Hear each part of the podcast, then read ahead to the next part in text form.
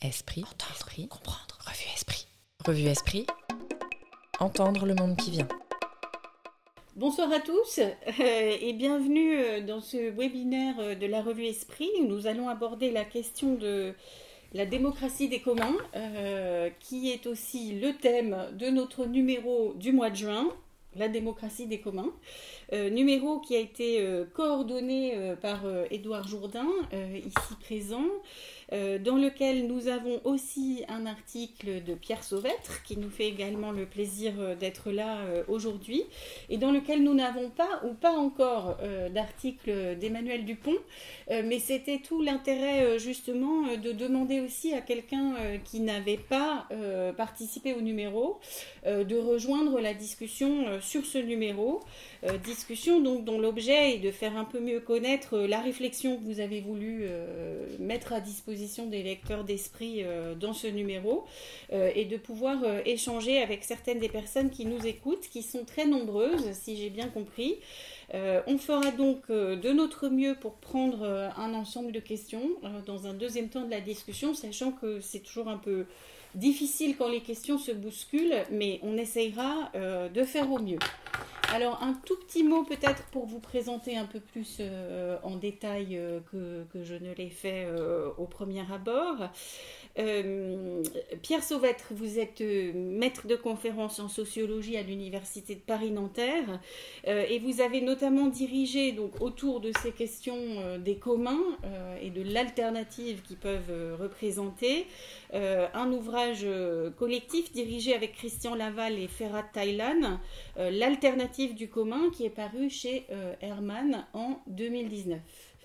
Euh, Emmanuel Dupont, nous savons que vous êtes euh, expert de la transformation publique et des politiques territoriales et que vous êtes aussi le, co-auteur avec Édouard Jourdain d'un ouvrage, Les Nouveaux Biens communs, qui vient de paraître aux éditions de, l'Aube, qui, correspond à un travail que vous avez fait pour la Fondation Jean Jaurès.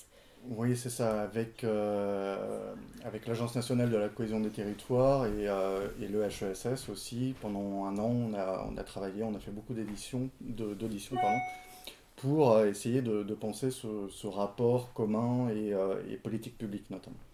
Voilà, donc ça nous avance déjà, on anticipe un peu sur notre discussion, il y a un aspect théorique, mais il y a aussi bien une mise en pratique, des, expérimentations du commun dont on peut déjà euh, euh, parler, et, et, on y reviendra tout à l'heure. Et donc je termine par Édouard Jourdain, euh, avec qui tout commence en réalité, puisque Édouard et moi avons eu le plaisir de travailler ensemble au préalable.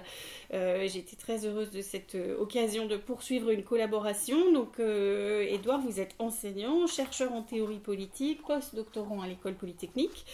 Euh, et vous êtes l'auteur de plusieurs livres euh, sur le premier socialisme, sur, sur Proudhon, sur, euh, sur l'anarchisme aussi.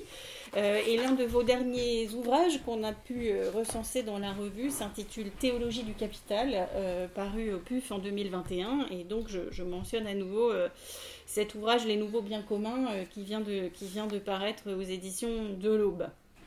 Alors, je vais commencer par vous poser quelques questions avant de céder ma place euh, aux internautes qui nous écoutent. je voudrais commencer justement par, ce qui était notre projet commun pour ce livre, voilà, commun, pour ce, numéro de la revue Esprit du mois de juin, qui était de repartir de l'idée qu'il y avait une vraie actualité intellectuelle, euh, éditoriale, politique euh, de cette notion des communs euh, au pluriel. et vous dites l'un ou l'autre, je crois que c'est Pierre Sauvêtre qui le dit dans son article, les, pratiques et le vocabulaire des communs s'est fortement développé depuis les années 2010.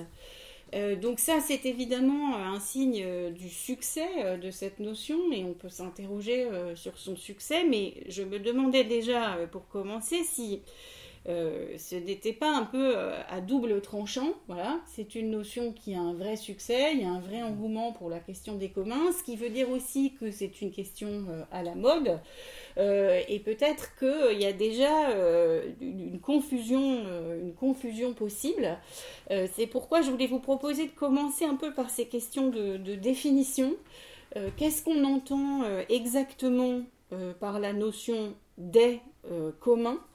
Est-ce que tout le monde euh, entend cette notion euh, de la même manière euh, Est-ce qu'on n'est pas déjà face à un risque de, commons washing Je suis tombée sur un article de, Benjamin Coriat cette semaine dans AOC où il se plaignait amèrement de la récupération de la notion de bien commun dans un colloque d'économie.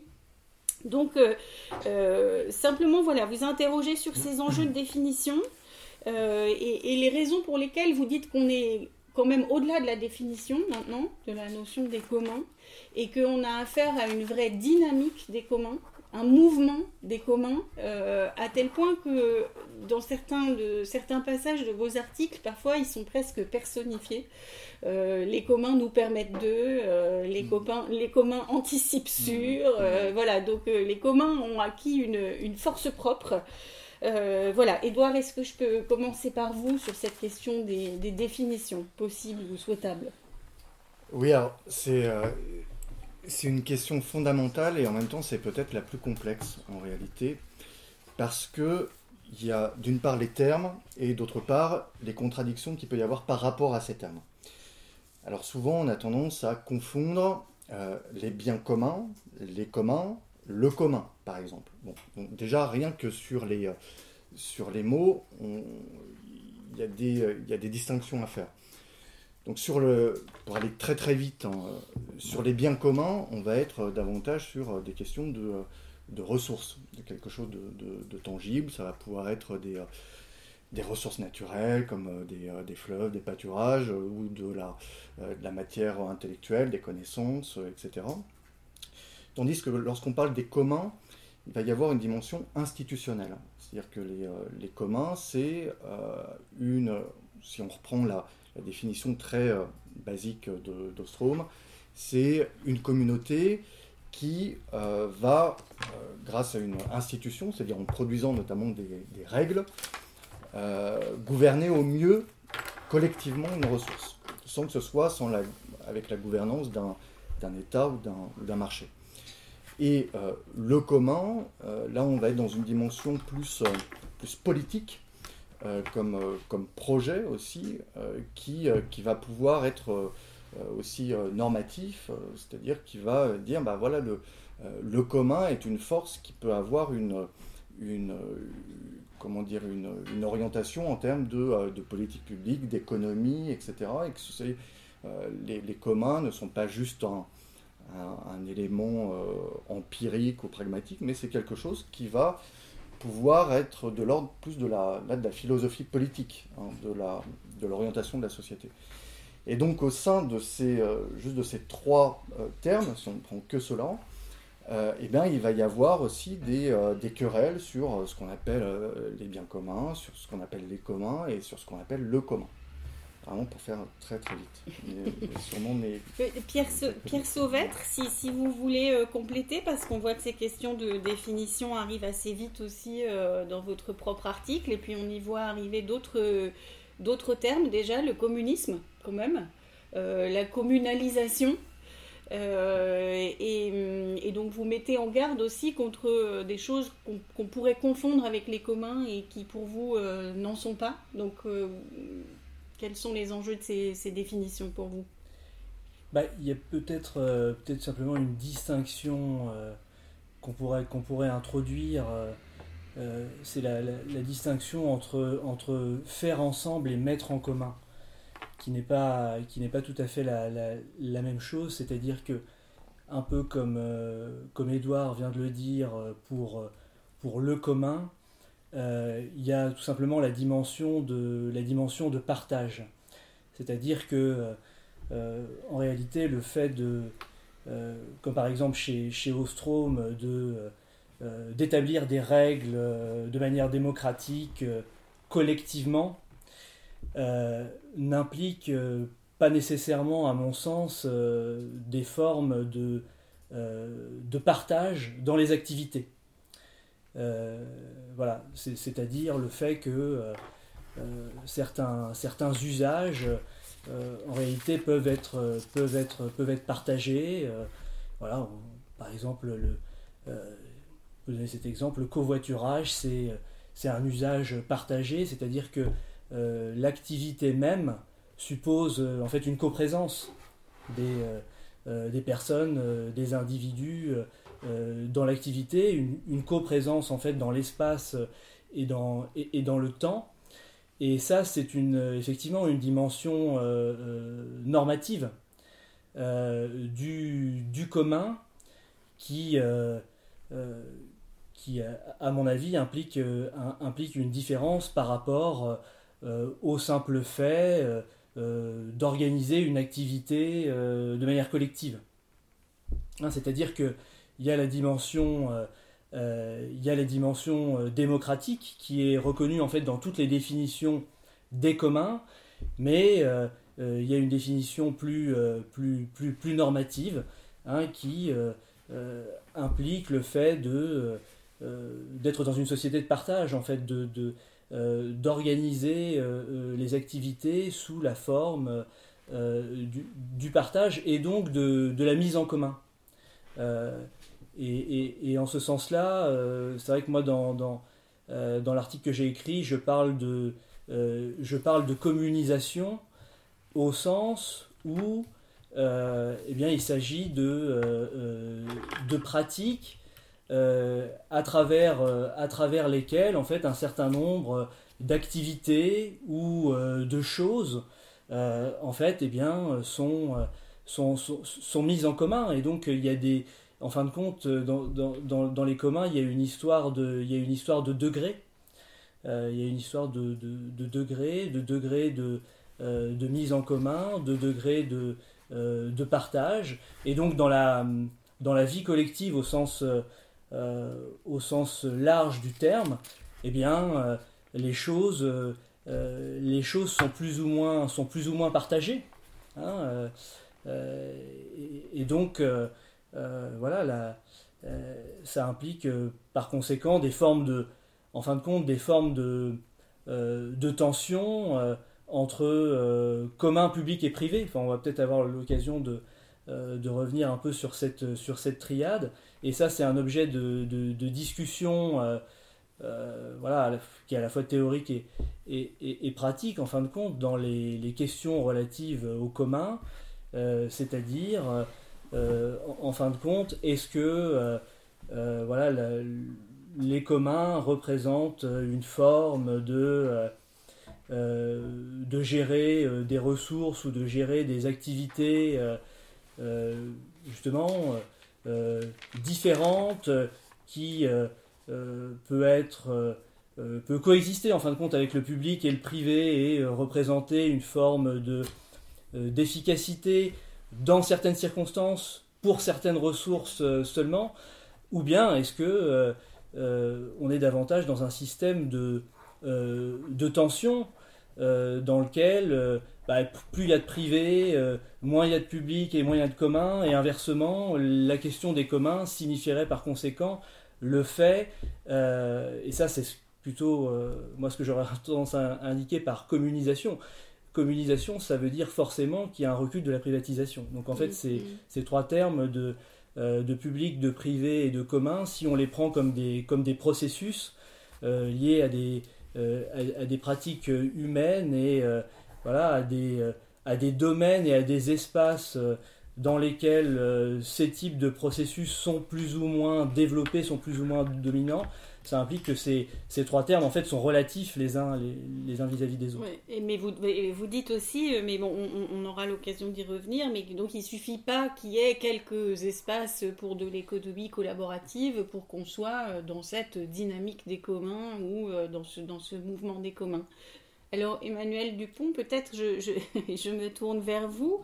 Euh, donc euh, est-ce que, euh, est que vous êtes d'accord avec les éléments de définition qui ont été donnés? Et puis surtout, est-ce que, est que vous pensez aussi, comme Édouard Jourdain l'écrit dans, dans, son introduction à ce dossier, qu'on est effectivement...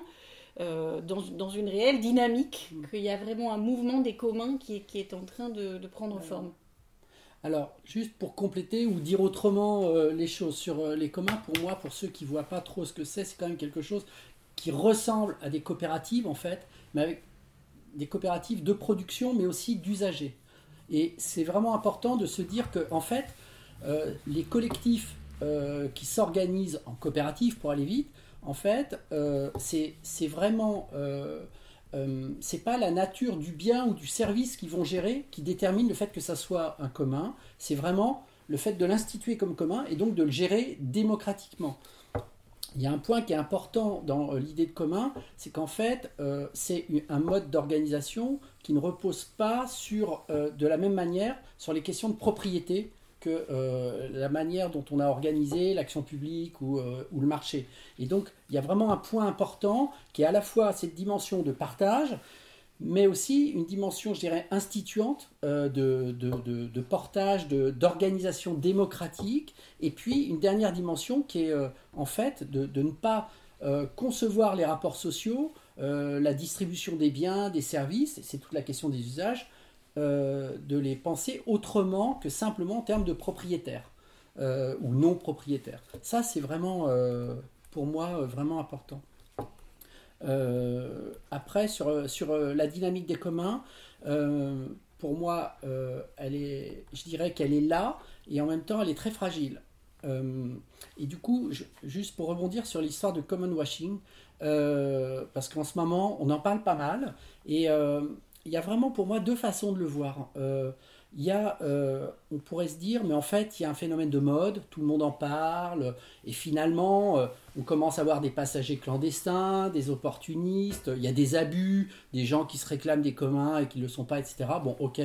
Mais à la limite, pour moi, c'est pas très important parce que ça fait partie de justement de la nature même d'une dynamique qui est en train d'exploser. Bon, il y a des déformations, il y a des abus, voilà. Ok.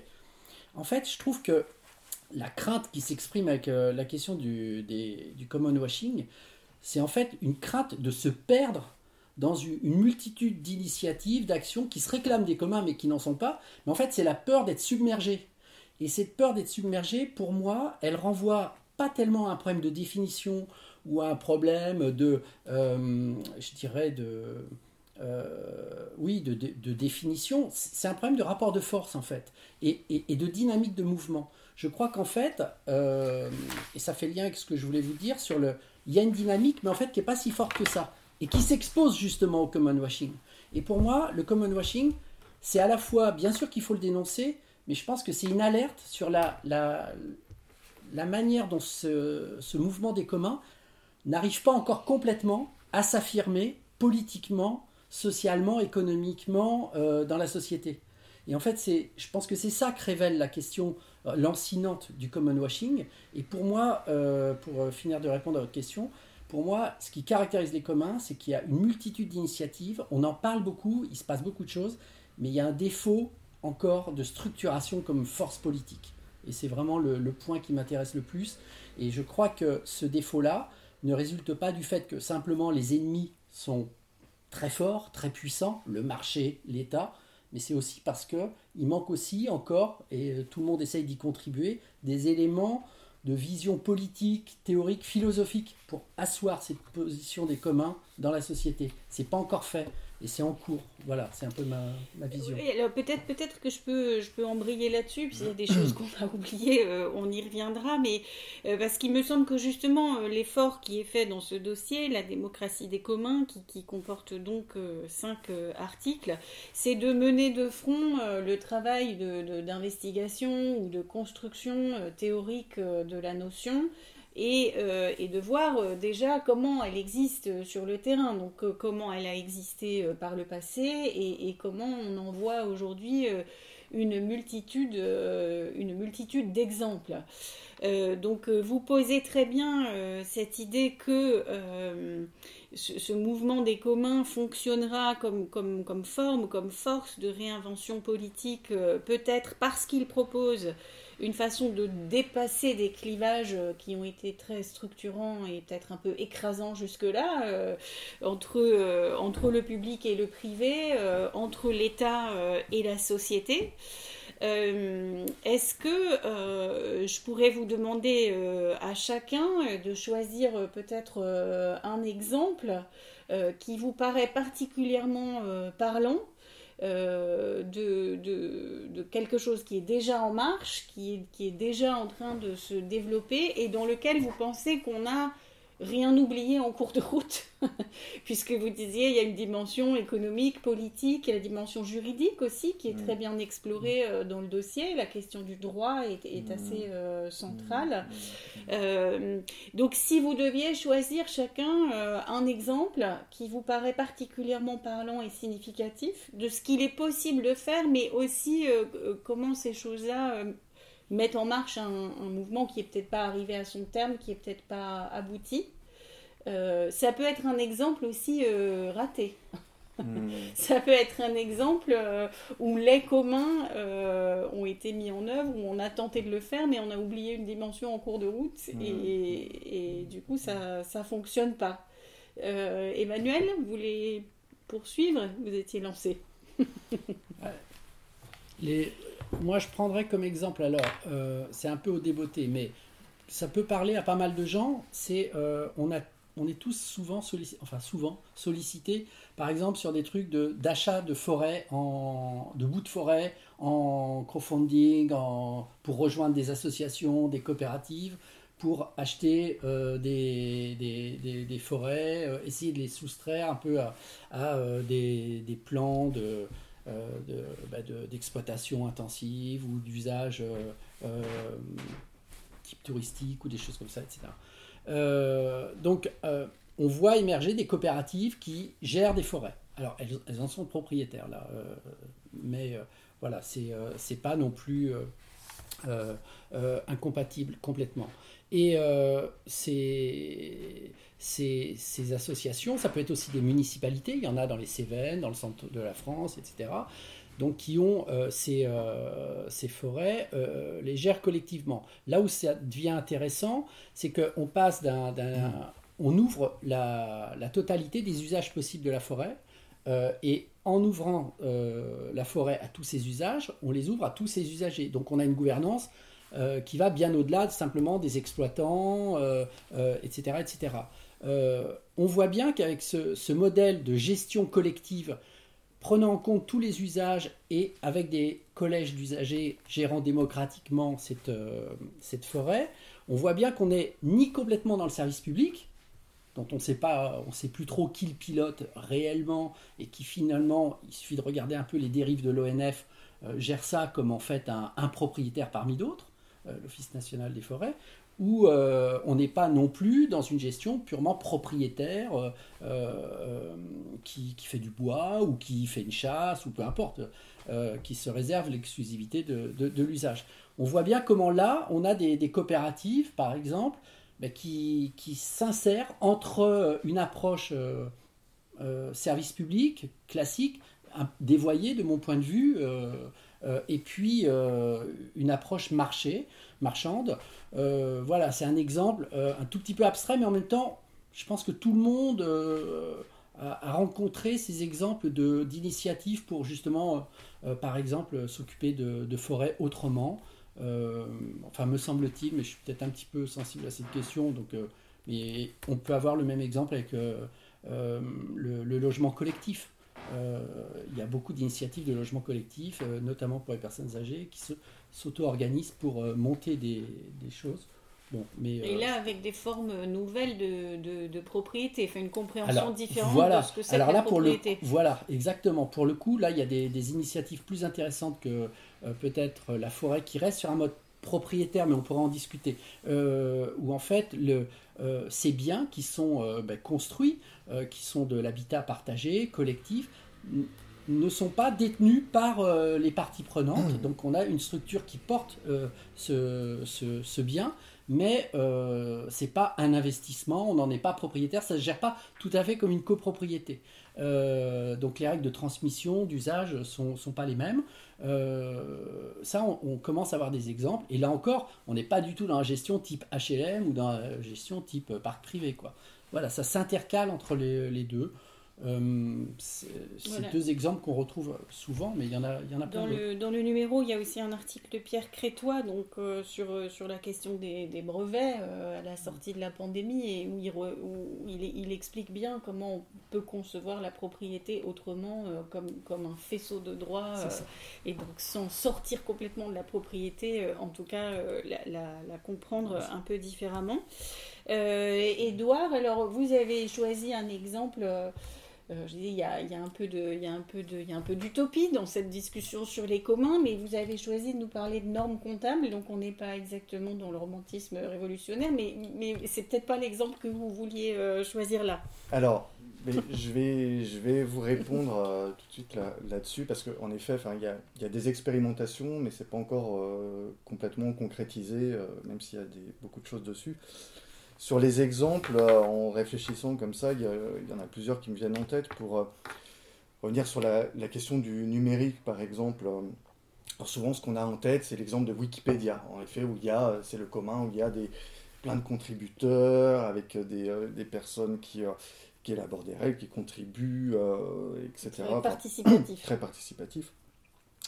il y a tout un modèle aussi qui se met en place depuis depuis quelques années maintenant de, plateformes coopératives contre le modèle Airbnb, Uber, etc. Donc ça aussi c'est assez intéressant. Et sinon, j'allais dire, euh, si, on prend euh, deux exemples un petit peu plus euh, méta en termes de, politique publique, un plus ancien et un plus contemporain, mais sur le plus contemporain, Pierre Sauvêtre est beaucoup plus musclé que moi sur la question. Euh, mais sur l'exemple plus, plus ancien, moi je pense à, même tout simplement, c'est assez peu connu, euh, aux, euh, aux, collectivités espagnoles de la Révolution de 1936. Hein. Souvent on oublie qu'il y a eu toute une révolution libertaire, anarchiste très importante à l'époque, avec tout le front de l'Aragon, Catalogne, etc., avec plus de 400 collectivités qui étaient en mode euh, autogéré, donc avec, euh, qui était donc ni étatique ni sur le modèle marché, et avec des formes de coopération sur le politique, c'est-à-dire euh, de coopération entre les collectivités et les, les, usines, les fermes, etc. Et ça marchait plutôt, plutôt pas mal.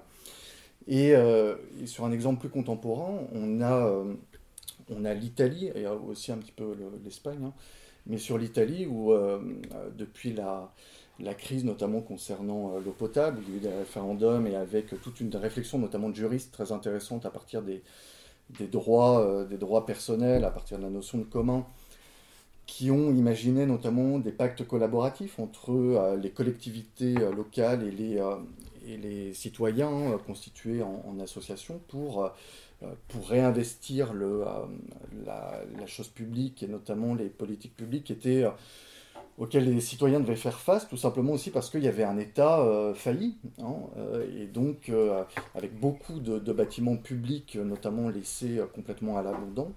Et on a eu un mouvement comme ça de réappropriation par les citoyens de ce qui avait été laissé en, abandon, par l'État. Et donc il y a eu des, pactes très intéressants hein, qui, liaient à la fois la démocratie, le droit et l'économie, hein, à plusieurs niveaux, notamment à Naples, Bologne, etc.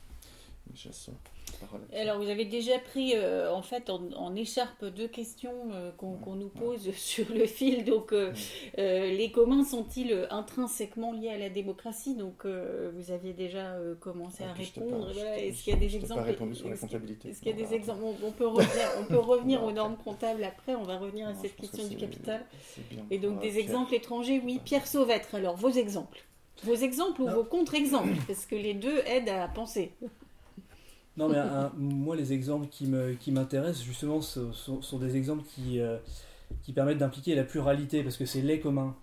Et donc, c'est, il faut que les, les, il y ait plusieurs communs qui fonctionnent ensemble pour qu'il y ait des communs. Et, et c'est les communs, c'est la pluralité et c'est aussi la diversité. C'est-à-dire que bon, moi, un, aspect qui me semble très important dans l'idée de, de commun, c'est la complémentarité aussi que différentes activités peuvent avoir entre elles. un exemple que je donnerais, c'est ce, qui, ce qui se passe ou ce qui est en train de se passer un peu dans, dans l'Est parisien, parfois avec les cantines solidaires. Par exemple, les, les Gilets jaunes de Montreuil euh, euh, ont mis en place une, une, cantine solidaire, donc euh, voilà, dans lequel ils font des, des, repas accessibles en particulier à des personnes migrantes ou en difficulté. voilà, ils, font ça souvent sur le, sur le modèle des, des prix libres en proposant des repas à prix libre. Et puis, euh, dans le même temps, euh, il participe à une association qui s'appelle euh, Interchampêtre,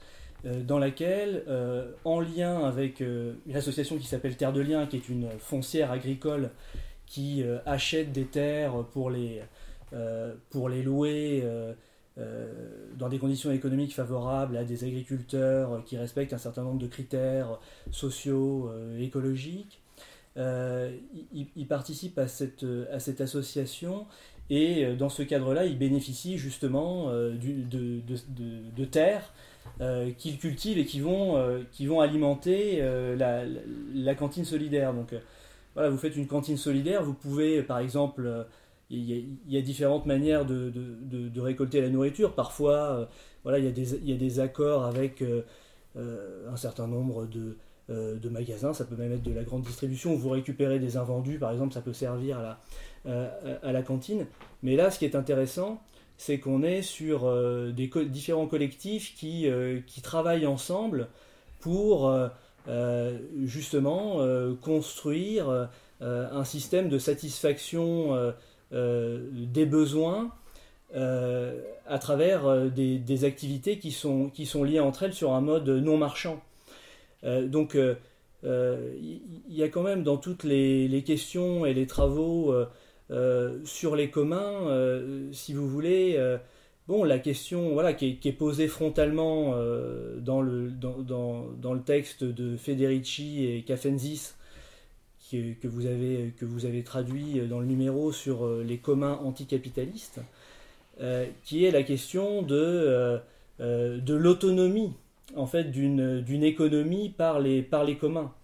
C'est-à-dire le, le, fait que, eh bien, en, en associant un certain nombre euh, d'activités euh, entre elles euh, par l'intermédiaire des, communs, eh bien on peut, on peut parvenir à réduire en fait la place du marché ou du capitalisme dans l'organisation de, de, l'économie. voilà, c'est pas pas tout blanc ou tout noir, c'est pas voilà une économie euh, nécessairement euh, entièrement euh, démarchandisé, même si c'est un objectif qui est possible, face à une économie complètement, complètement marchande. Voilà, mais on peut, si vous voulez, soustraire au marché un certain nombre d'activités économiques qui sont gérées à travers des formes, des formes d'autonomie. Bon, il y a, il y a aussi euh, cette, autonomie économique, on la, on la, retrouve aussi par exemple dans les exemples de ZAD, ou pour, euh, euh, pour aussi rebondir sur ce qu'a dit Edouard sur l'exemple de l'Espagne, voilà, on retrouve ça aussi, par exemple, dans, des expériences qu'on appelle aujourd'hui de, de coopérative intégrale, comme la coopérative intégrale catalane en Espagne, où l'idée, eh bien, c'est,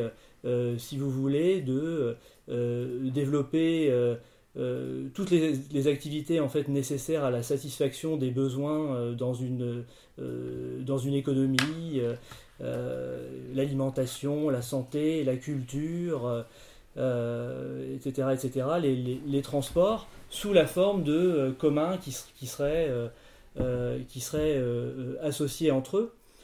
Et là, et, je, et, termine là-dessus pour répondre à un autre aspect de votre question, euh, effectivement, ce qui est euh, déterminant, c'est la démocratie. Euh, parce que, et, par rapport à quelque chose que vous aviez évoqué aussi au début, auquel j'ai pas répondu, et ça, ça je pense que c'est la différence justement avec le communisme.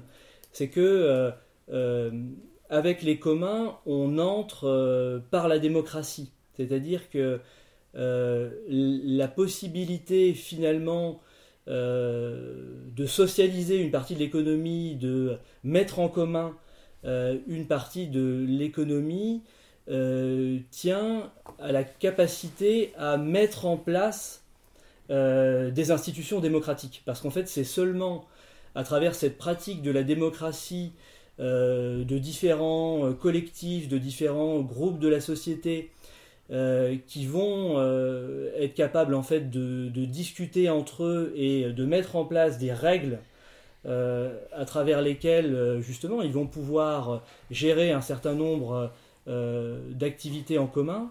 Voilà que, ce, que cette, cette, mise en commun et ce, et, ce partage seront possibles.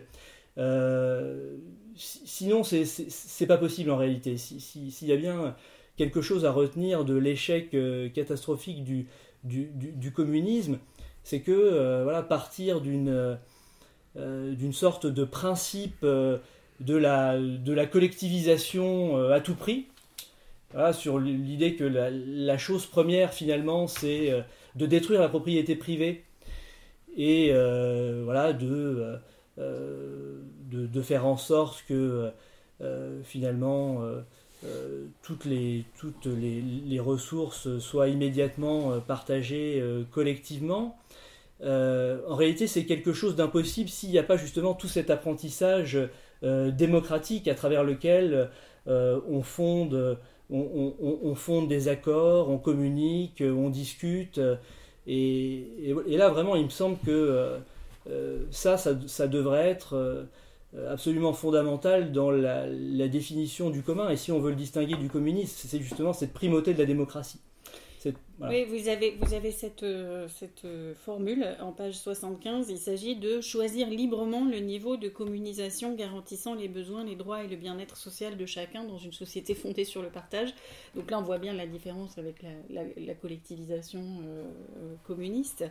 J'étais intéressée aussi du fait que vous avez mentionné les cantines solidaires au moment du mouvement des Gilets jaunes, parce que dans l'article de Cafensis et Federici, justement, eux parlent euh, de cet exemple des, cuisines collectives qui s'étaient mis en place euh, euh, au Chili après, donc, après le coup d'État de, Pinochet et où on avait bien compris le, potentiel un peu subversif et même très subversif peut-être de ces, de ces cuisines populaires gérées par des femmes et donc on a préféré euh, mettre fin euh, à cette expérience et envoyer la, police briser les marmites euh, des femmes qui, géraient ces cuisines populaires, c'est un exemple assez frappant. Alors vous avez parlé de la nécessité de mettre en place des règles et j'ai dit tout à l'heure que la, dimension juridique euh, faisait partie des questions que vous souhaitiez euh, explorer dans ce dossier. Alors peut-être en, un mot pour pas prendre euh, trop de temps, Edouard sur la question des, normes comptables. Donc mmh. qu'est-ce que ça veut dire une approche par les communs des normes comptables et pourquoi c'est une piste de travail qui vous semble mmh. importante? Mmh. Alors, parce qu'il y a, y a quelques années, euh, en parlant notamment avec, euh, avec des comptables, je me suis aperçu que euh, la comptabilité, en réalité, c'est pas juste un objet technique, c'est un objet politique, et qui est régi par des normes très codifiées, c'est même pas du, ce qu'on appelle de la soft law, c'est vraiment du droit dur, hein, de la hard law, et qui est en fait émise notamment pour les...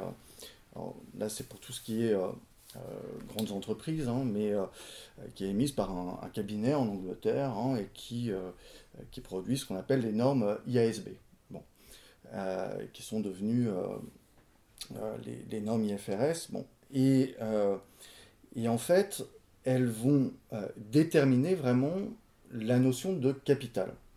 Et en fait, la notion de capital, au sens premier du terme, c'est aussi ce qui compte. Donc en fait, euh, dans la comptabilité, quand on va déterminer la notion de capital, c'est en fait une vision euh, cosmologique, idéologique, euh, ce que vous voulez, du monde. Ce n'est pas quelque chose de purement technique. Et donc dans une, entreprise, hein, à partir de la naissance de la comptabilité en, partie double au, au, 15e, 16e siècle, eh bien on va considérer que le, le capital, c'est du capital financier. Donc souvent, on a tendance d'ailleurs, à, quand on parle du capital, tout de suite, on a en tête le capital financier. Mais non, à base, c'est parce qu'on a décidé que on mettait en fait dans le bilan comptable au passif, c'est-à-dire comme dette, ce qui relevait du financier, qu'on a assimilé capital et finance. Et donc on parle de capital financier. Mais à l'origine, le capital, c'est vraiment ce qui compte. Donc ce qui m'a euh, intéressé, c'est qu'à partir du bilan comptable, on a déjà une vision en fait de la société euh, dans laquelle on est, qui est, euh, qui est la, société qui vit dans un régime économique capitaliste et qui va définir pour les entreprises ce qui compte, c'est le maintien, enfin, en tout cas la préservation du capital financier qui est considéré dès lors comme une dette, parce que c'est au passif. Et ça, c'est très important, parce que aussi souvent, quand on parle de de capital ou euh, en règle générale ou de capital financier, souvent on le confond avec une ressource. Hein. Ça c'est l'erreur à mon avis des, euh, souvent des, notamment des, économistes, qui plus est euh, marxistes, mais en règle générale des économistes. Alors que les comptables, en fait, ils ont bien perçu ça, c'est que un capital c'est une dette, c'est pas une ressource. Et en fait, dès lors qu'on a compris ça, ça change tout. Parce que en réalité, dès lors qu'on comprend ça, euh, le bilan comptable, par une approche par les communs, c'est quoi? C'est que on va prendre en compte toutes les parties prenantes d'une entreprise qui va produire des biens, des services, etc. Et donc, euh, ces parties prenantes, elles vont être considérées comme capitales, c'est-à-dire qui comptent véritablement. Euh, donc ça va être évidemment les, hommes qui, ou les femmes qui travaillent, ça va être la nature, ça va être ça peut être plein de choses.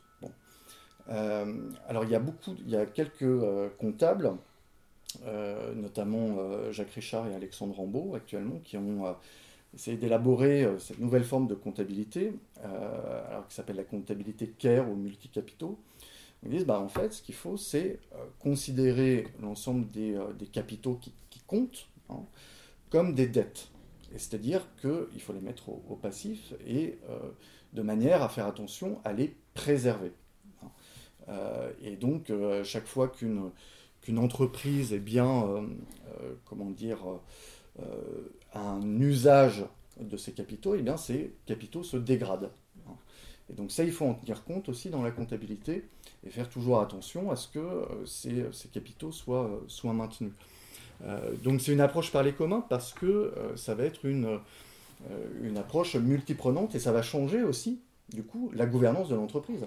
Parce que ce qui va compter, c'est non plus la gouvernance uniquement par euh, les actionnaires du capital financier, mais par tout un ensemble de parties prenantes, dont euh, les, les, travailleurs, mais aussi les usagers, des représentants de la nature avec toute la complexité que ça peut avoir en termes juridiques aussi, pourquoi pas des, des, personnes, des collectivités territoriales qui sont impactées par l'activité de l'entreprise, etc. Donc, pour moi, ça a été euh, vraiment quelque chose de, euh, de, très important, cette question des normes comptables, parce que c'est à mon avis le, euh, cœur, du, cœur nucléaire, j'allais dire presque, de l'économie contemporaine. Oui, on voit bien, donc c'est la, la, ressource mise en commun et la façon dont on la gouverne, mmh, donc, et la façon dont, au besoin, on la codifie pour pouvoir la gouverner d'une manière voilà, mmh, qui relève plus de la, de la co-gestion. Alors, Bernard Perret euh, nous demandait tout à l'heure euh, comment vous voyez le, le rapport entre les communs et l'économie collaborative. On en a déjà dit un tout petit mot mhm. tout à l'heure. Est-ce que je peux demander à l'un d'entre vous d'y répondre très rapidement? Peut-être euh, Emmanuel Dupont ah, et, je, pense que ça a été dit tout à l'heure en introduction. Hein, c'est pas de la, c'est pas juste de la mutualisation entre usagers d'un bien, d'un service. C'est euh, c'est un partage, mais euh, fondé sur euh, une élaboration quand même très particulière, qui est une élaboration de règles démocratiques, alors que l'économie collaborative, ça reste une économie marchande classique. Mm. donc je pense qu'on est vraiment dans, des univers assez différents, même si après les deux empruntent à un modèle de, de collaboration très horizontale, d'usage des réseaux, euh, du numérique, peu importe, mais c'est anecdotique en fait par rapport. C'est, on est vraiment dans, dans, quelque chose de différent. Alors, je, voudrais poursuivre euh, sur cette question de, la dimension politique euh, du, mouvement des, communs, de la, de la mm. dynamique des communs. donc, pour vous demander, on voit bien qu'il s'agit de, de, faire coexister des sphères ou de, ou de reconfigurer justement euh, les rapports euh, relatifs des, sphères, des sphères euh, du marché, de l'État et des communs. Est-ce que ce serait au point de faire disparaître le marché et l'État Ça, je, je, n'en sais rien.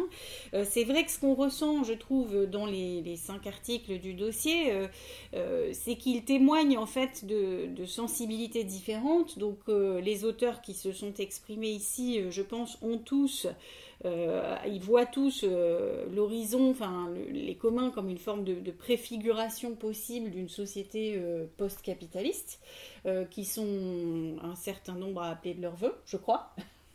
Euh, une société du partage, aussi une société plus, écologique. Euh, et on sent aussi donc différents degrés de, radicalité dans les, dans les propositions. Euh, vous avez parlé de la multiplicité des expériences qui existent dans le domaine des communs. Donc dans l'envie de passer soit à l'échelle, soit à la vitesse supérieure, il me semble qu'il y, a différentes sensibilités aussi ou des propositions euh, plus, ou moins euh, radicale si on cherche à, étendre euh, l'autonomie démocratique des communs face aux structures de gouvernement. Je, vous cite Pierre Sauêtre. Ou si on déplore que finalement les logiques des systèmes représentatifs finissent toujours par l'emporter.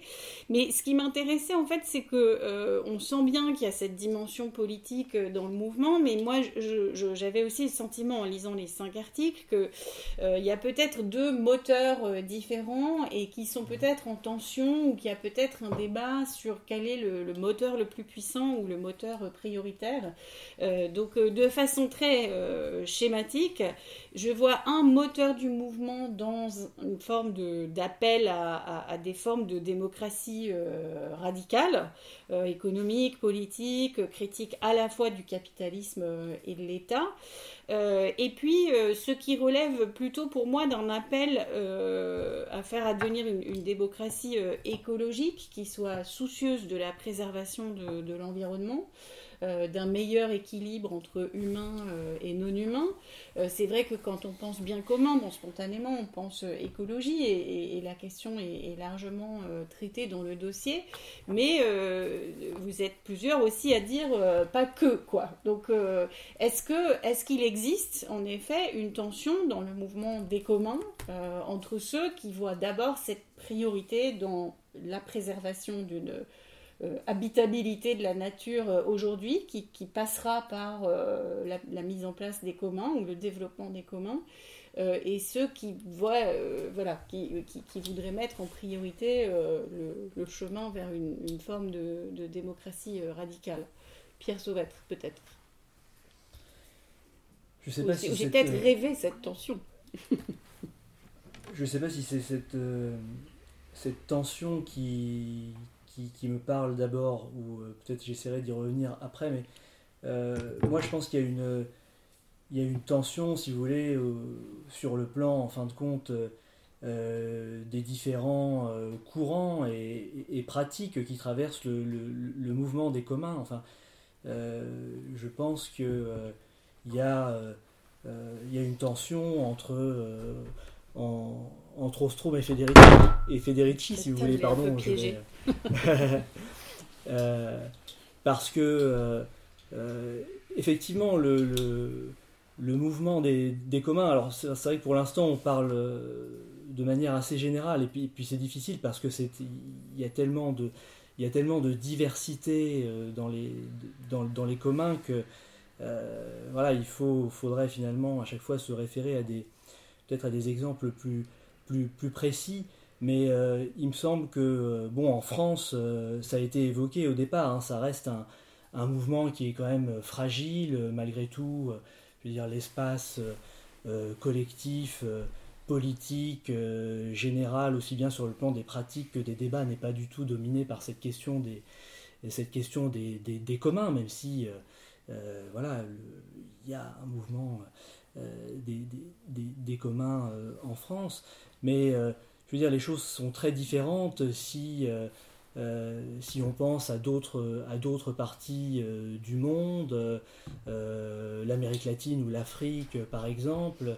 c'est-à-dire aussi si on réfléchit les, communs plutôt du point de vue, si vous voulez, des, pour, pour, le dire de cette manière-là, des, des cultures communautaires qui résistent encore au, au, développement du capitalisme, parce que le, ils euh, vont dans un monde capitaliste, mais il y a des espaces euh, non, non, capitalistes, il y a, euh, il y a des, des batailles en, Afrique par, par, des paysans ou en Inde qui refusent de faire une agriculture intégrée au, marché mondial, donc qui fonctionnent à travers des modèles communautaires qui relèvent qui relèvent des, des, communs, qui relèvent de la, de la mise en commun euh, des activités euh, euh, agricoles, d'alimentation et, de, et, de vie collective. Et au départ, les communs, ça vient de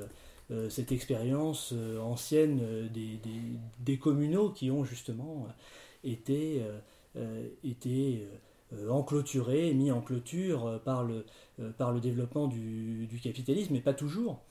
Euh, et, donc, euh, de ce point de vue-là, il y a une question en fait qu'il faut nécessairement aborder en parlant des communs, tout simplement la, question sociale et de, la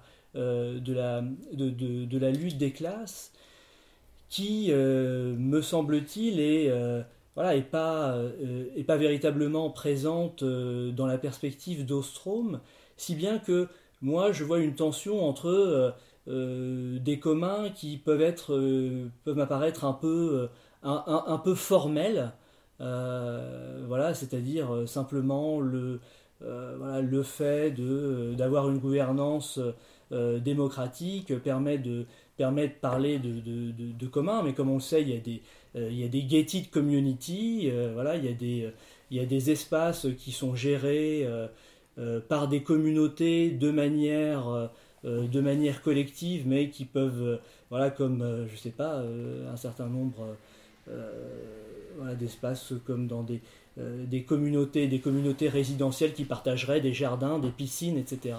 Voilà, ça c'est géré sous la forme, sous la forme de commun, mais euh, bien évidemment, ça, ça ne n'implique pas, euh, ça n'implique pas de, de, transformation sociale, ça n'implique pas de transformation dans euh, la, réduction des, inégalités ou l'évolution des sociétés vers davantage de, vers davantage de progrès et, d'amélioration sociale.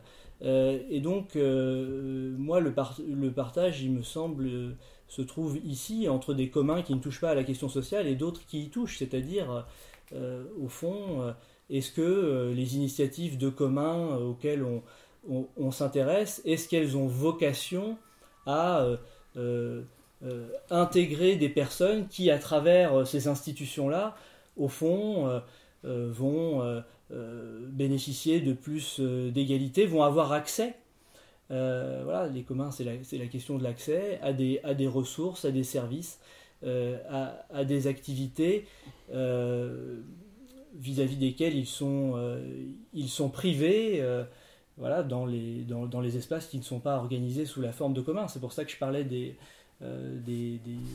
cantines solidaires. Il me semble que là, on a aussi le commun au sens politique, normatif de l'intégration de, euh, de, populations plus en difficulté. Avec la perspective donc d'une transformation sociale et d'une transformation des, des équilibres de, de, pouvoir. Emmanuel Dupont? Bah, là, le problème qui est, évoqué, euh, en fait, il, est général pour tous les communs. Les communs sont tous confrontés au problème de, de leur ouverture et de, du niveau d'extension qui se donne. Euh, si on était méchant, on pourrait dire effectivement tous les communs sont des petits groupes de gens euh, qui s'assemblent, même avec euh, des gens exclus et tout, mais ça reste des petits groupes. Donc, c'est communautaire. Alors, il y a... moi je pense qu'il y a, y a il peut y avoir un fondement communautaire, c'est un peu péjoratif, mais ça... parce que c'est tout simplement des formes de lien coopératif, de, de partage.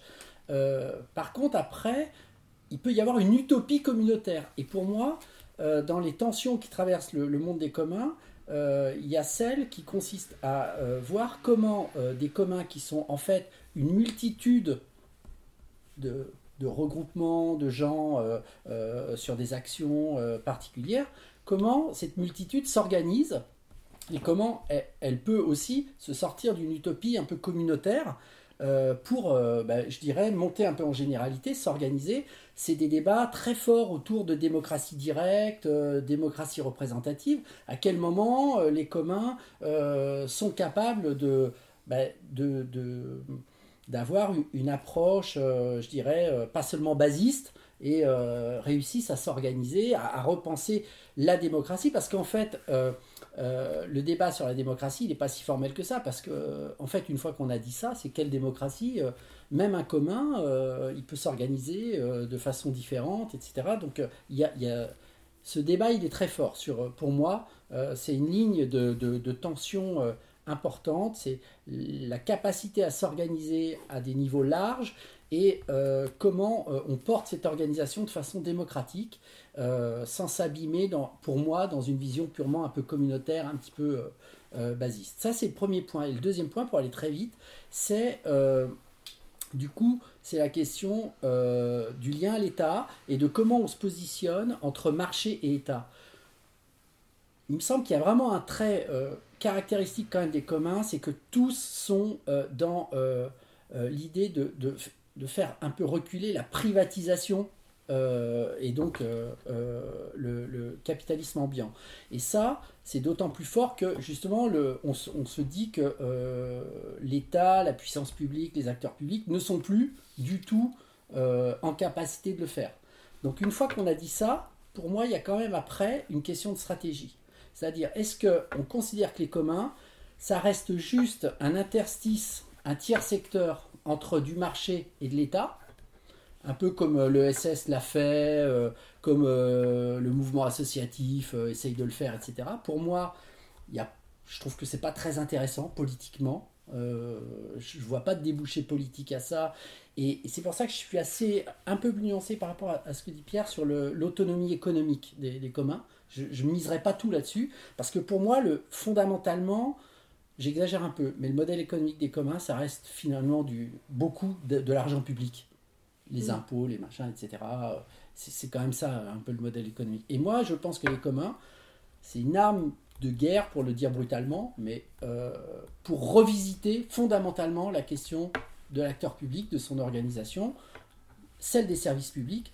Et moi, je pense que stratégiquement, la, la montée en puissance des communs, c'est une, une stratégie, en fait, euh, il, faut investir intellectuellement et politiquement la question de refondre, mais complètement, mais vraiment radicalement, la question de l'action publique, enfin des services publics. Leur gouvernance, leur rapport aux usages, leur rapport à la propriété. Pour moi, hmm. c'est ça la stratégie. Si la stratégie, c'est juste de développer plein d'initiatives entre le marché et l'État, on va refaire de l'ESS. et je trouve qu'on perd cette dimension politique euh, qui fait pour moi l'intérêt des, communs. Et juste pour terminer, revisiter ça, c'est pas juste faire des petits partenariats pour demander des subventions à l'État. Hein. C'est vraiment euh, ouvrir le débat sur l'organisation des services publics, leur démocratisation, qui est quand même euh, nulle, il faut bien le dire, leur rapport à, aux usages, qui est quand même assez insignifiant, c'est quand même très formel euh, la façon dont on distribue des, biens, des services en France, etc. La gouvernance, le rapport à la propriété, qui décide, etc.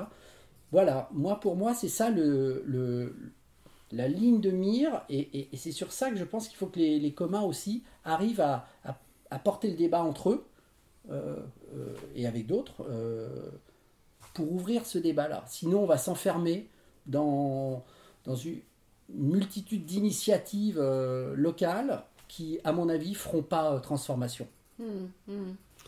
Alors, je pense que vous avez déjà un peu répondu quelle place au commun dans une société mondialisée. Enfin bon, on voit déjà comment la question de la mondialisation ou la, mise à l'échelle, avec comment ces, ces, initiatives peuvent communiquer entre elles, mais peut-être que vous voudriez répondre euh, encore un peu plus loin. Donc, euh, on a quand même cette question sur euh, commun et propriété privée. Est-ce que ça peut coexister ou pas? Euh, donc question d'Amadou Noun, comment la dynamique des communs peut-elle rimer avec le concept de propriété privée? Donc euh, je, je, je, pose la question là, mais euh, peut-être sur les, les tensions qui, qui, traversent le champ. Édouard Jourdain, je, vous donne la parole et puis on, on reviendra aux questions des internautes ensuite. oui, non, alors moi j'aurais pas grand chose à, ajouter à ce qu'a dit Emmanuel, sachant qu'en plus on a écrit le, ce petit livre ensemble, donc on est assez raccord sur la question. Euh, peut-être juste pour euh, mettre un petit peu d'eau dans le vin, je dirais que ce qui est intéressant, c'est évidemment, il y a des clivages, il y a des tensions, etc. Mais euh, ce qu'on peut voir aussi, c'est la possibilité d'une, évidemment, d'une dynamique d'ensemble possible. Et, dans cette dimension en plus politique, hein, que moi personnellement j'appelle de mes voeux, évidemment, les, il y aura toujours des, euh, initiatives qui, pourront avoir lieu, qui, seront, qui se raccrocheront, qui peut-être pas nécessairement, qui voudront faire leur, leur truc de leur côté, etc. Et, et c'est pas grave. Mais, euh, mais du coup, je pense qu'il peut y avoir aussi une forme de, conception, j'allais dire presque un petit peu euh, gradualiste, hein, de, de ces initiatives qui se multiplient et de cette dimension un peu plus méta.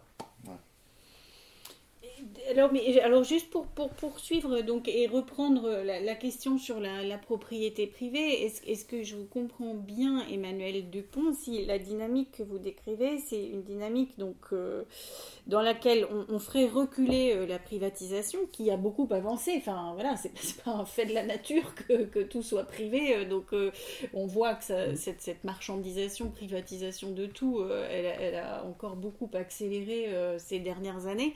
Mais donc, on pourrait dire qu'il s'agit de faire reculer la privatisation et se, réapproprier la sphère publique d'une certaine manière. Est-ce que c'est ça que vous dites, de concevoir des, services publics, mais qui ne seraient pas gérés par l'État? C'est ça. Pour moi, c'est un peu ça pour aller vite, mais c'est dans une perspective d'extension de ce qui est public, de la chose publique, euh, mais euh, euh, avec une, gestion qui n'est pas celle de l'État. Et c'est là où on se ça se raccroche avec le débat sur la propriété, c'est qu'en fait, l'État, progressivement, hein, ça ne s'est pas fait euh, tout de suite, l'État, progressivement, a calé son attitude et, ses dispositions par rapport à la chose publique sur un modèle propriétaire. Exactement comme on est propriétaire d'un bien, eh bien finalement, le domaine public, la chose publique est devenue propriété de l'État et gérée en tant que telle. Du coup, l'État peut vendre ou pas. Enfin, après, il y a plein de nuances, hein, évidemment. Mais euh, là où euh, la question de. Pour répondre à la question sur la propriété, c'est pas tellement que. Euh, je l'ai peut-être mal dit, c'est pas forcément. On, se sort du débat juste sur abolition ou pas de la propriété. ça a été bien dit. Là, là où les communs revisitent la question de la propriété, c'est qu'en fait, avec cette notion de faisceau de droit que vous avez évoqué et qui est, bien expliqué, en fait, on multiplie la possibilité de définir des usages, et selon les usages, on peut avoir finalement des, ben, des usagers, des, gens intéressés à la gestion du bien très différents. Et du coup, ça module complètement les niveaux de propriété euh, du bien. C'est exactement ce qu'on peut faire avec euh, euh, la chose publique. Donc bien sûr, il faut... on peut avoir des à la fois des communs locaux qui peuvent être des formes finalement de services publics même si le mot est tellement connoté qu'il faut euh, faire attention, parce que ça va, c'est un repoussoir pour euh, pas mal de commoners. Parce qu'on voit tout de suite euh, des fonctionnaires. Ben ouais, on voit de l'institutionnel un peu lourd, de la rigidité, mm. voilà. de la bureaucratie. La bureaucratie. Mm. et, mais c'est aussi, pour moi, inspirant parce que c'est vraiment ça, ce qu'il faut retenir, je pense, enfin, de mon point de vue, c'est que les communs, c'est vraiment un laboratoire de démocratie quand même. Euh, et euh, euh, c'est inspirant aussi pour penser des communs plus larges et donc des services publics plus larges à un niveau national. ça répond, juste je termine là-dessus, mais ça répond à la question de qui pilote les services publics. En France, on ne sait plus qui pilote les services publics. C'est pas le Parlement, c'est quoi Les cabinets ministériels, on ne sait pas, c'est des ministres. On ne sait plus qui pilote ces services publics en fait. Merci beaucoup. Et alors quand même, je, reviens à la charge, donc je, vais relayer les questions, mais je reviens à ma charge peut-être sur la place de, l'écologie dans cette dynamique, parce que vous, vous n'en avez pas fait un enjeu central. Euh, alors c'est peut-être juste là maintenant aujourd'hui, mais euh, moi, j'aurais pensé comme ça que euh, s'il y a une dynamique aujourd'hui, s'il y a des, des feux sous la marmite des communs, ils sont attisés par le par l'urgence écologique. Oui, non?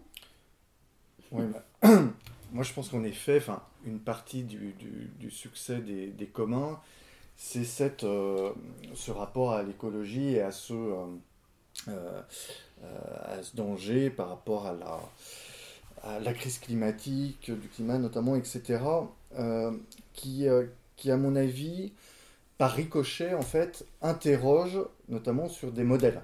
Euh, notamment les modèles économiques.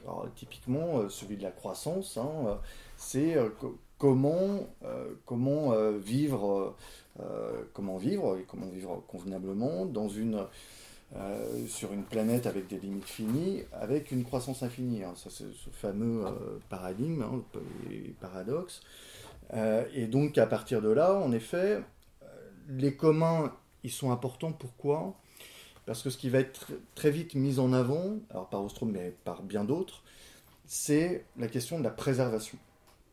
C'est-à-dire comment on préserve, en effet, euh, alors pas uniquement euh, d'ailleurs la, nature ou une ressource, ou etc., mais comment on préserve un environnement, une forme d'écosystème. Et, un milieu. Un milieu, exactement, dont parle euh, Ferrat Tellan. Euh, parce que là encore, ce qui est intéressant dans la notion de commun, c'est qu'on n'est pas sur des choses euh, isolées.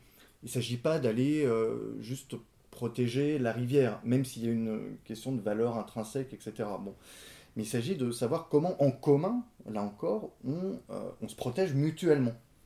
Et là aussi, c'est très intéressant parce que on n'est pas sur, comment dire, on n'est ni sur de l'anthropocentrisme, ni sur du biocentrisme.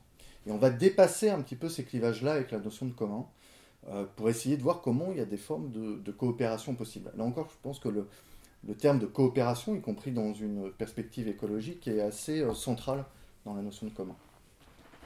Pierre Sauvette, vous vouliez répondre sur cette question de l'écologie ou on a le droit de décliner hein? Oui, non, je peux dire, euh, je peux, dire un mot. ce, que, je trouve intéressant dans la notion de, dans la notion de commun, euh, c'est justement le fait que c'est une notion euh, euh, par essence démocratique et, ouverte. J'essaie de m'expliquer. C'est-à-dire que le, le, privé et le, et le, public, ou plus précisément la, la propriété privée et la propriété publique, sont des formes institutionnelles qui immédiatement consiste à euh, désigner en fait un, titulaire du pouvoir dans la, dans la gestion euh, d'un espace, par exemple, ou d'une ressource. Alors que à partir de alors, qu'avec la notion de avec la notion de, commun, euh, bah, on est amené à se poser la question de qui fait partie de ce commun, mm. de, de, de, qui fait partie de ce, ce commun voilà, quels sont les, euh, groupes, euh, les entités qui vont partager une activité, un lieu, un usage, un, un, espace. Et donc, et, d'emblée, voilà, d'emblée, c'est démocratique et politique. C'est-à-dire que la première question, elle consiste à bah, identifier euh, les, limites euh, de la communauté et du, et, du commun.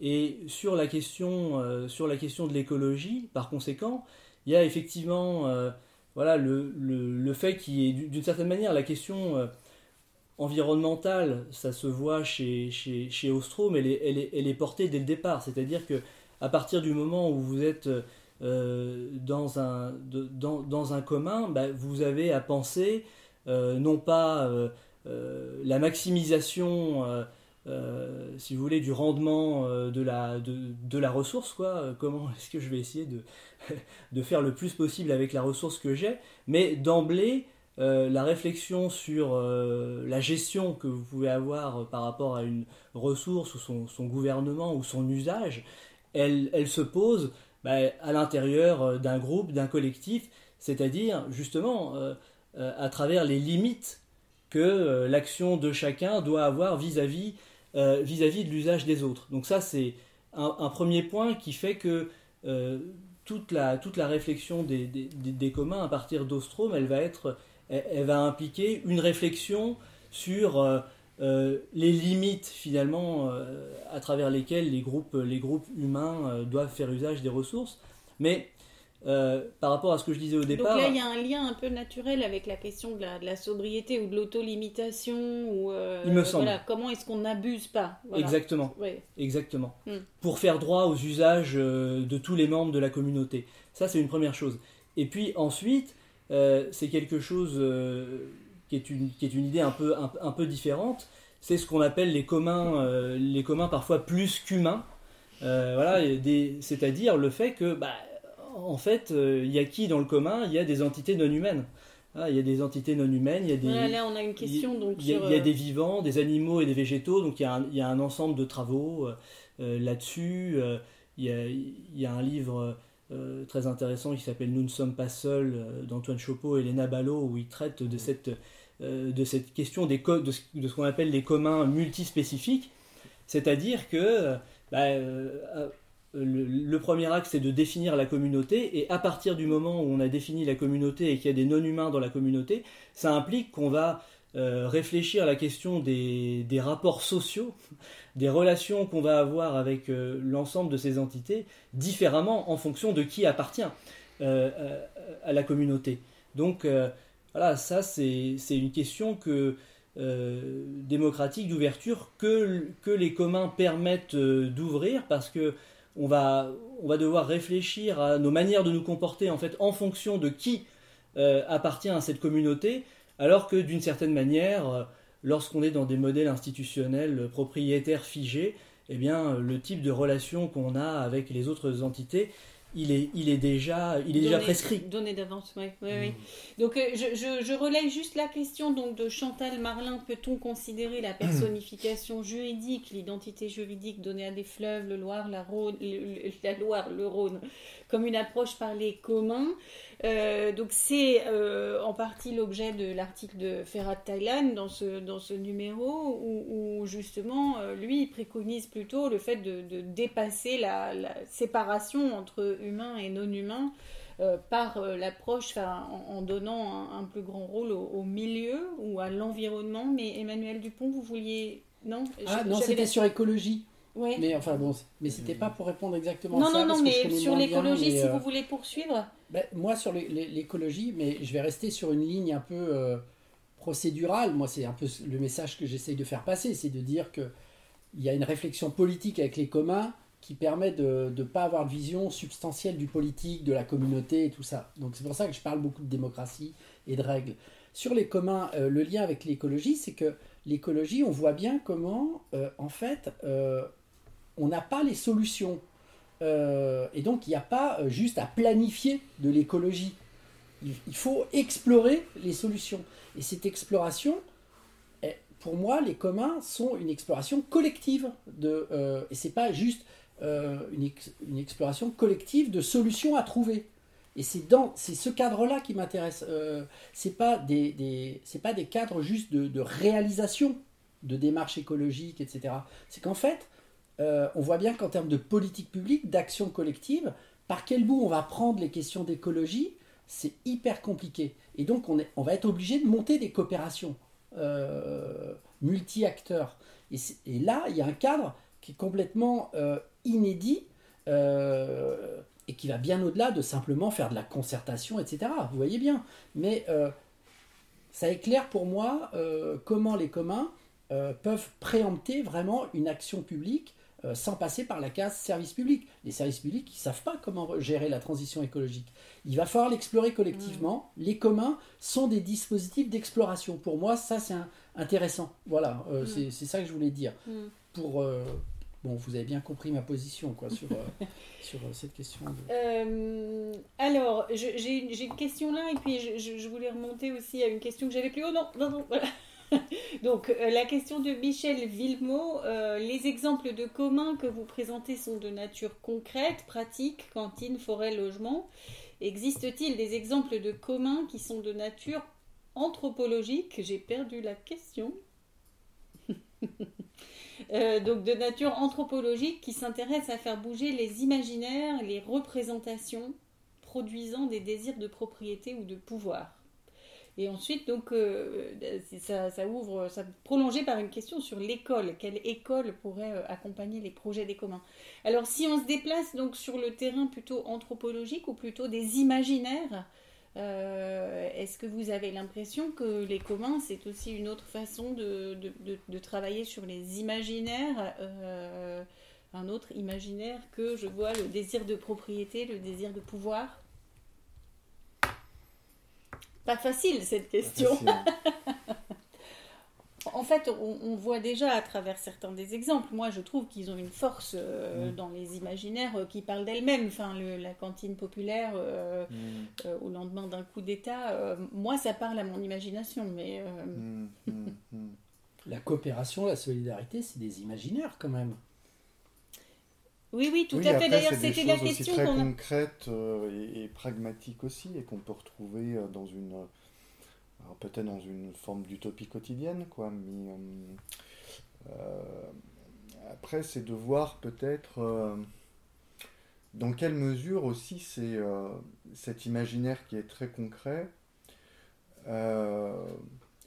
c'est pourquoi, mon avis, enfin, une des questions, c'est pourquoi on, le cantonne à certains euh, interstices, pourquoi, euh, pourquoi ça, demeure peut-être des, euh, des formes de, dire un petit peu de respiration mm. ou, de, ou de béquille d'un système qui, mm. qui est un peu brinque-ballant? Mm. Et je pense qu'il est là le, le, point de peut-être de, bascule à avoir en, termes d'imaginaire. Et après, là, il y, y, a plein d'éléments qui qui doivent se fédérer. Moi, je suis très attaché à cette notion de, fédéralisme, mais euh, pour, euh, pour avoir un véritable poids euh, politique et, et, comment dire, et, s'intégrer dans un inconscient collectif aussi. Et pas, rester comme des formes de, contre-société, quoi. C'est ça, mm, mm. exactement. Et avoir vraiment une, une dimension positive qui ne se, qui se cantonne pas de la, à de, la, à, de la, résistance ou à de la quotidienneté, même si ça demeure indispensable.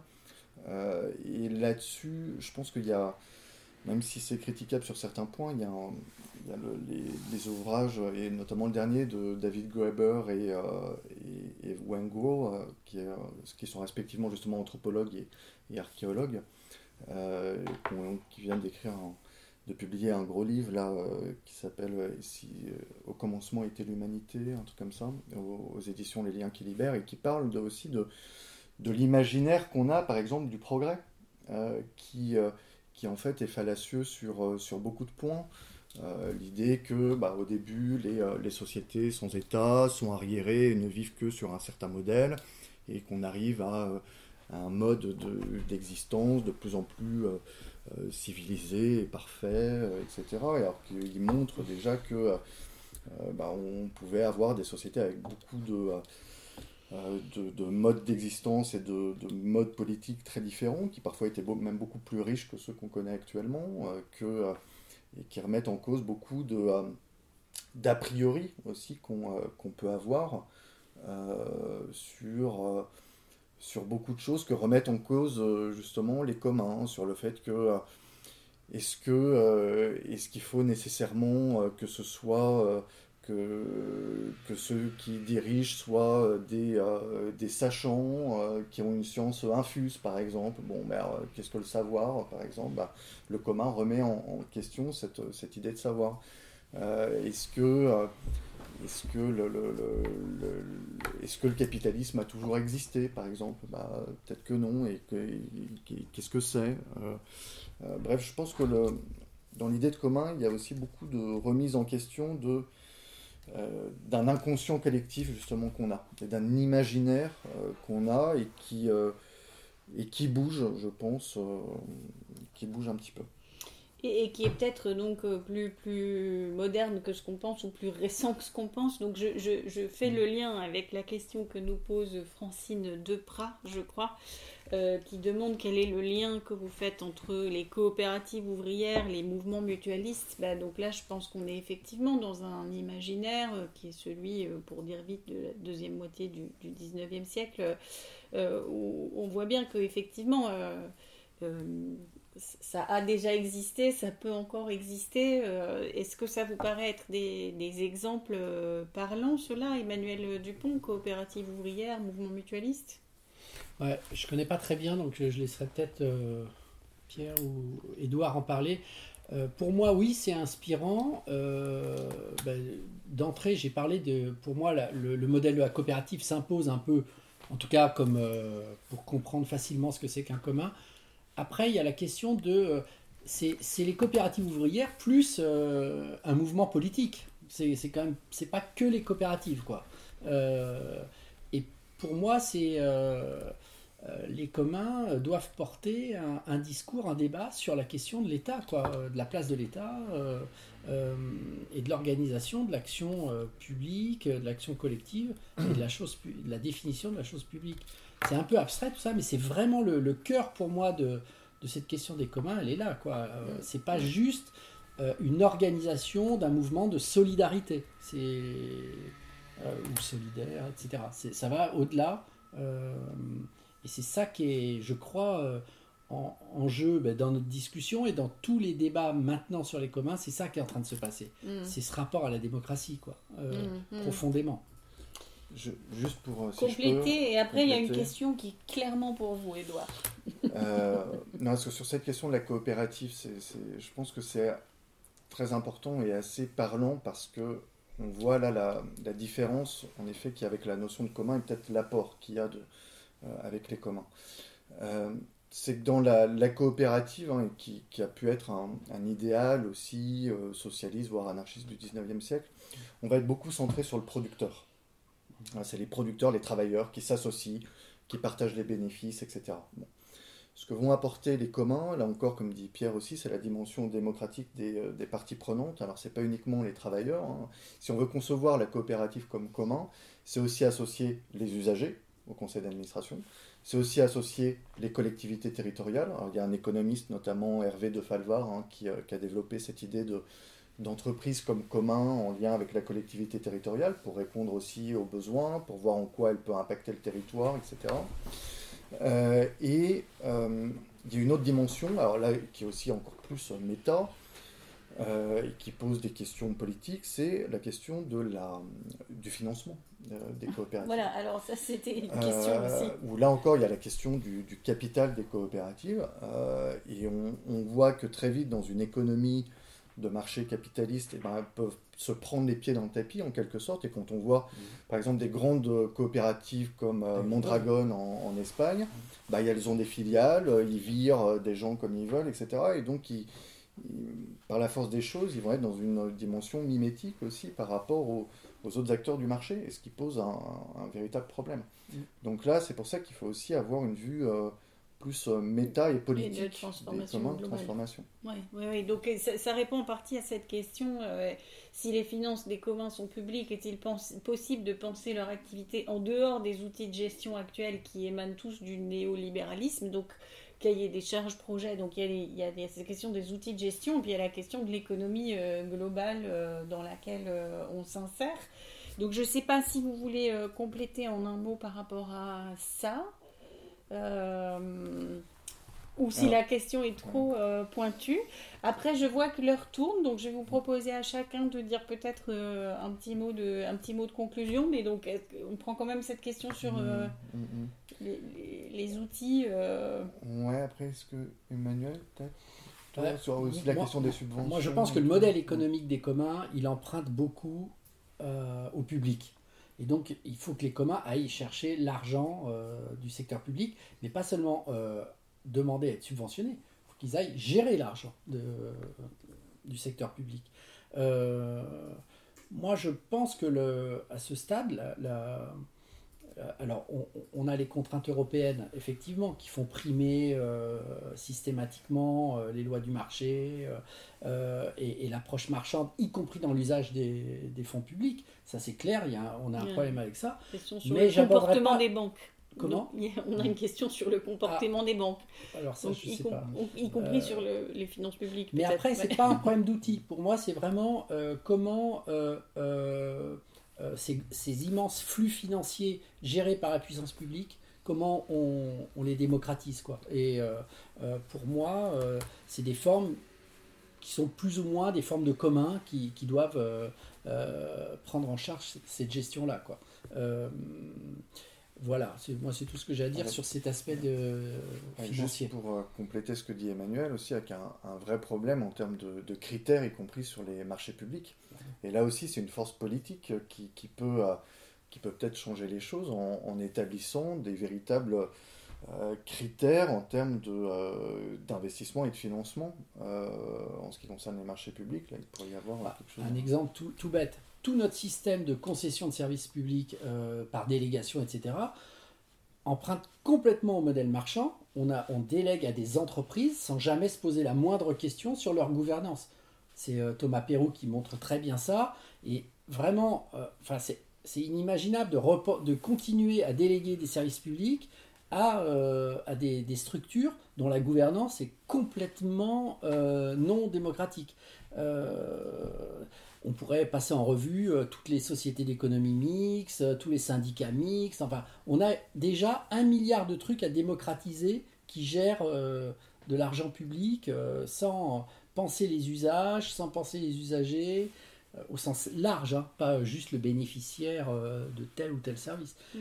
Non, là, il y a vraiment un énorme euh, chantier de, démocratisation de mon point de vue.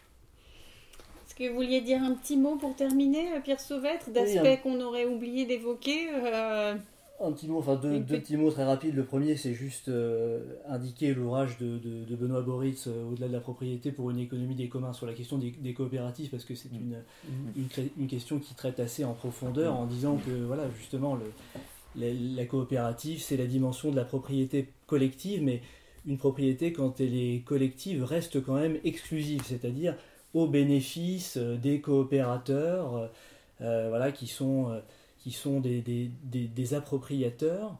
Et euh, voilà, ça va, certes, euh, il y a une égalité entre eux, etc. Mais finalement, euh, ils vont progresser, effectivement, comme tu le disais, par exemple avec Mondragon, à l'intérieur du marché. Et donc, sans que finalement leur, leur activité produise des sociaux positifs vis-à-vis d'acteurs extérieurs à cette structure. Et donc, un des aspects très importants chez, chez, chez Boris, c'est qu'il insiste sur euh, la socialisation du, financement mm. et, des, investissements dans l'économie, euh, le fait mm. que voilà, il ne faut pas simplement des coopératives, mais un ensemble de coopératives avec des banques coopératives entre les deux pour organiser euh, un, système davantage socialisé du, financement où les coopératives vont, vont mutualiser ce financement et céder finalement les unes les, unes les autres.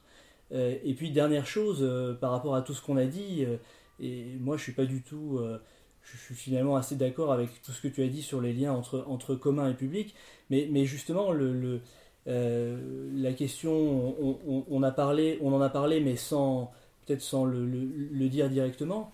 le, commun, c'est aussi une question politique, et en fait, c'est aussi la question du pouvoir. C'est-à-dire que ce qui doit être mis en commun, c'est le, le pouvoir.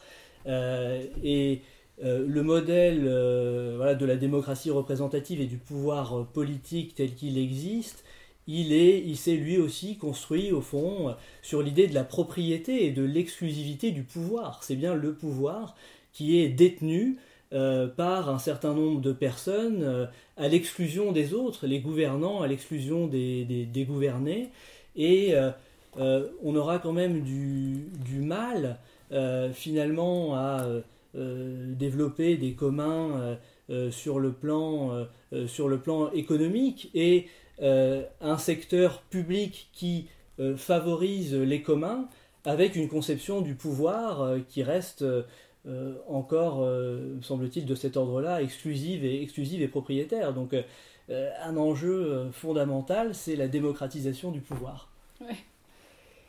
Edouard, vous voulez compléter un petit mot de la fin? Oui, je suis complètement d'accord avec ce que vient de dire Pierre.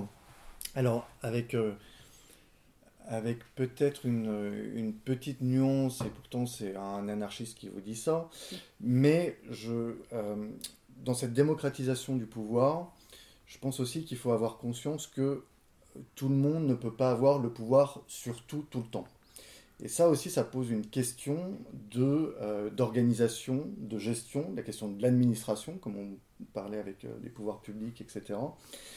Et donc, moi, je pense que ce qui est important déjà en premier lieu, c'est de donner la, déjà la capacité pour les individus de pouvoir avoir le pouvoir s'ils le désirent sur telle ou telle chose qui les concerne, etc. Et si ce n'est pas le cas, si, enfin, en tout cas s'ils ne le désirent pas ou s'ils n'en ont pas la possibilité pour X raisons, peut-être parce qu'ils sont, euh, sont, j'allais dire, au four et au moulin, euh, s'occuper aussi de tel élément concernant l'habitat, l'électricité, je ne sais quoi, enfin, euh, il peut y avoir beaucoup de choses, c'est aussi d'avoir la possibilité de contrôle. Qu'il y ait des, des, personnes, en effet, qui soient, qui soient mandatées pour, et qui soient soumis à des, à des décisions politiques, mais que, et qui ont ensuite la, la charge d'exécuter, notamment administrativement, cette, ces décisions, mais qu'ensuite, surtout, cette, euh, cette gestion administrative, si elle n'est pas prise directement par les individus, soit en tout cas contrôlée de manière à ce que le mandat soit, soit respecté. Et donc ça, je pense qu'il y, a un équilibre aussi à, penser euh, d'un point de vue euh, pratique, d'un point de vue de la philosophie politique, qui n'est pas encore complètement abouti, mais où les, communs sont une bonne entrée. Merci beaucoup. Donc on voit qu'il y a tout un programme de travail, euh, tout un, tout un chantier des communs euh, dans le, auquel on pourra euh, revenir peut-être dans d'autres numéros de la revue Esprit. Alors il me reste à vous remercier chaleureusement tous les trois, Pierre Sauvêtre, Emmanuel Dupont, Édouard Jourdain, à remercier aussi nos participants à distance pour leur leur attention, leurs bonnes questions. Et donc je remercie en particulier ceux qui vous remercient. Vous voyez que vous avez des, compliments à l'écran euh, de Mouloud Idir, de Didier Pro, Émeric Travers et Chantal Marlin qui vous remercient pour vos propos. Euh, très intéressants ce soir. Euh, et, donc un tout petit, tout petit rappel avant de terminer sur le fait que ce numéro, La démocratie des communs, est encore disponible chez vos libraires, sur notre site internet. Euh, voilà, donc euh, chez tous les bons libraires, vous trouverez la, démocratie des communs. Dans les, dans les magasins de presse, non, parce qu'il va être remplacé très bientôt par notre numéro de juillet-août. Mais chez les libraires et sur le site de la revue Esprit, euh, oui, voilà. Merci à tous à distance et à ceux qui sont à la revue. Merci, beaucoup. merci beaucoup. Merci. Esprit, esprit, entendre, comprendre. Revue Esprit. Revue Esprit entendre le monde qui vient.